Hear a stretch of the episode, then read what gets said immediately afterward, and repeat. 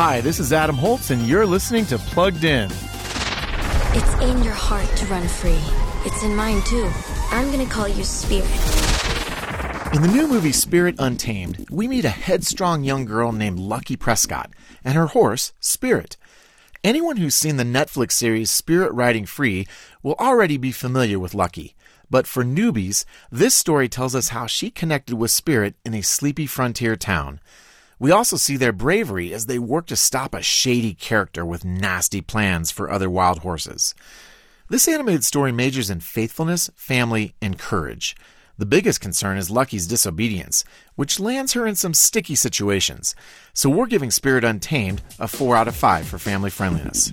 Read the full review at pluggedin.com slash radio. I'm Adam Holz for Focus on the Family's Plugged In Movie Review.